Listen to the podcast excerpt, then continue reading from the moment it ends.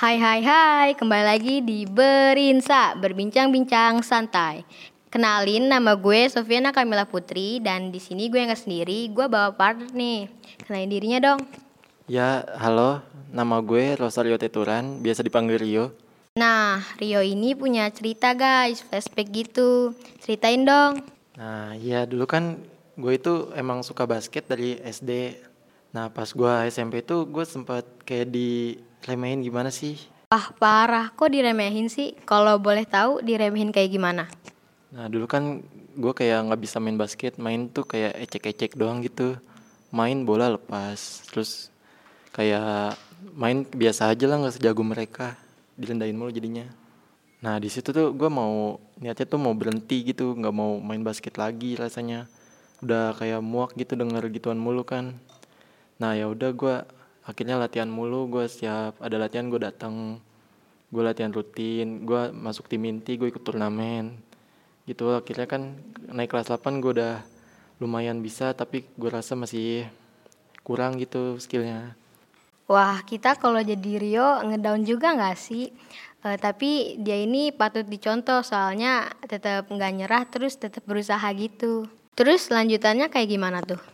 Nah di situ kan gue udah kayak lumayan pede sama kemampuan terus gue ikut turnamen. Nah turnamen tuh ternyata kalah mulu. Gue di di kayak dibully sama anak angkatan basket nggak pernah angkat piala nih kapan nih? Futsal udah ngangkat piala juara satu gitu.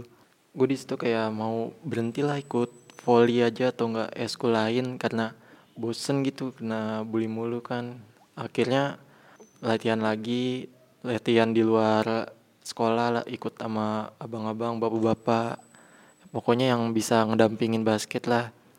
Nah ya udah akhirnya bangkit lagi ikut turnamen lagi tapi tetap kalah nggak apa-apa. Wah, kok bisa sih kepikiran sampai mau ikut di luar sekolah sampai mau ikut latihan bareng abang-abang random? karena gue rasa tuh lah kalau latihan sama yang sepantaran tuh kayak susah jago gitu. Jadinya harus nyari yang lebih jago biar kita tuh juga ketularan jago Susah jago. Maksudnya kayak gimana tuh? Jadi kan kalau ini butuh latihan ekstra lah gitu, nggak sama kita kita doang sama orang luar harus nambah wawasan juga kan. Nah ya udah itu kan pengen ya dua minggu sebelum apa sih namanya pandemi kita kan itu turnamen. Nah turnamen tuh udah menang dua kali, udah pengen juara tiga tuh kita kalah. Nah di situ kayak kok masih kurang apa yang kurang gitu udah latihan keras kok masih kurang ya udah akhirnya pandemi nggak pernah main basket kan di situ cuma di rumah tidur begadang Iya sih, pandemi tuh kayak bikin kita susah ngelakuin aktivitas di luar. Terus juga ada PSBB.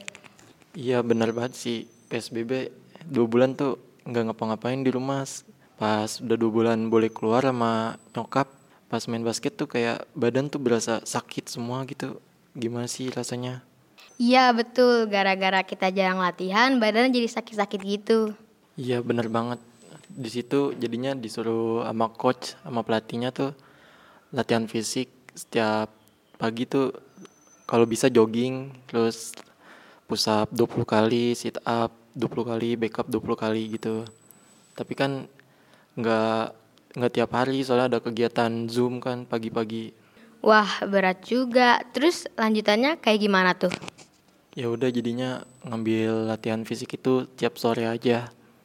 Terus kalau kalau bisa tuh berenang biar nggak kaget banget otot kalau lagi basket.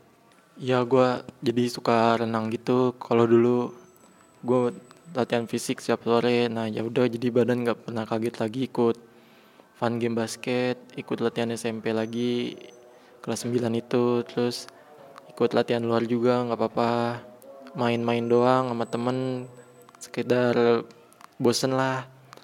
Nah jadi kayak udah terbiasa lagi tubuh ya di situ gua jadi suka renang habis itu sore latihan fisik gitu. Jadi pas latihan basket lagi nggak kaget. Ya jadi sering latihan lagi badan nggak pernah kaget tapi kadang pegel-pegel gitu habis itu kan kalau pegel gitu minumnya obat nyeri otot ya nah situ gue kayak udahlah nggak usah basket dulu lagi daripada sak dulu udah ngedrop-ngedropan mulu badan. Lagi pandemi juga dikira kan covid gitu takutnya. Sering gak sih lu ngerasain nyeri otot gitu? Iya sering banget. Biasanya seberapa lama lu ngerasain nyerinya? Paling dua hari tiga hari habis itu udah enakan. Wah susah juga ya jadi anak basket. Kalau gue jadi lu kayaknya gue, aduh nggak bisa deh kayaknya. Oke lanjut aja ya ceritanya. Nah ya, ya udah di situ kan karena udah mau ujian kenaikan kelas mau SMK jadi berhenti dulu berhenti sekitar sebulan atau enggak dua bulan tuh nah ya udah akhirnya naik SMK terus itu nggak tahu kalau ada school soalnya kan sekolah gue tuh bagus doang tapi nggak punya lapangan Hah nggak ada lapangan? Bukannya setiap sekolah tuh punya lapangan ya?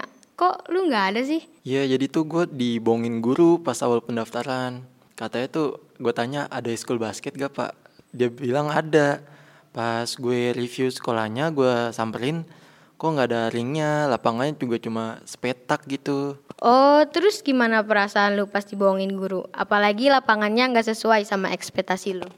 Ya gue lumayan kecewa tapi pas sudah dua bulan kan masih zoom tuh sekolah.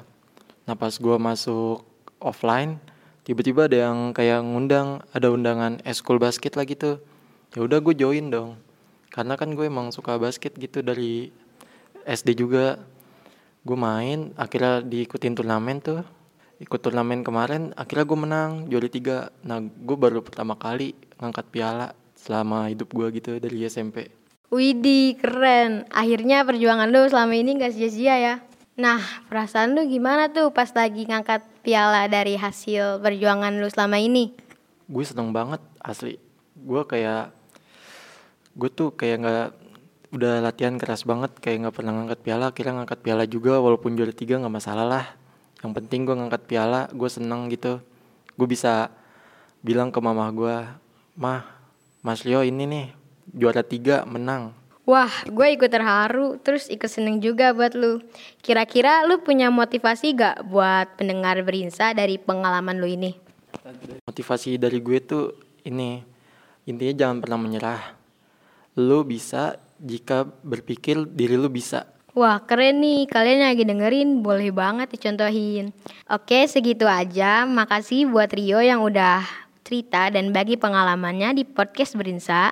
Buat kalian yang punya cerita horor atau romance atau random lainnya, kalian bisa DM di Instagram kita at osissmkbw2. Makasih yang udah dengerin podcast Berinsa. See you.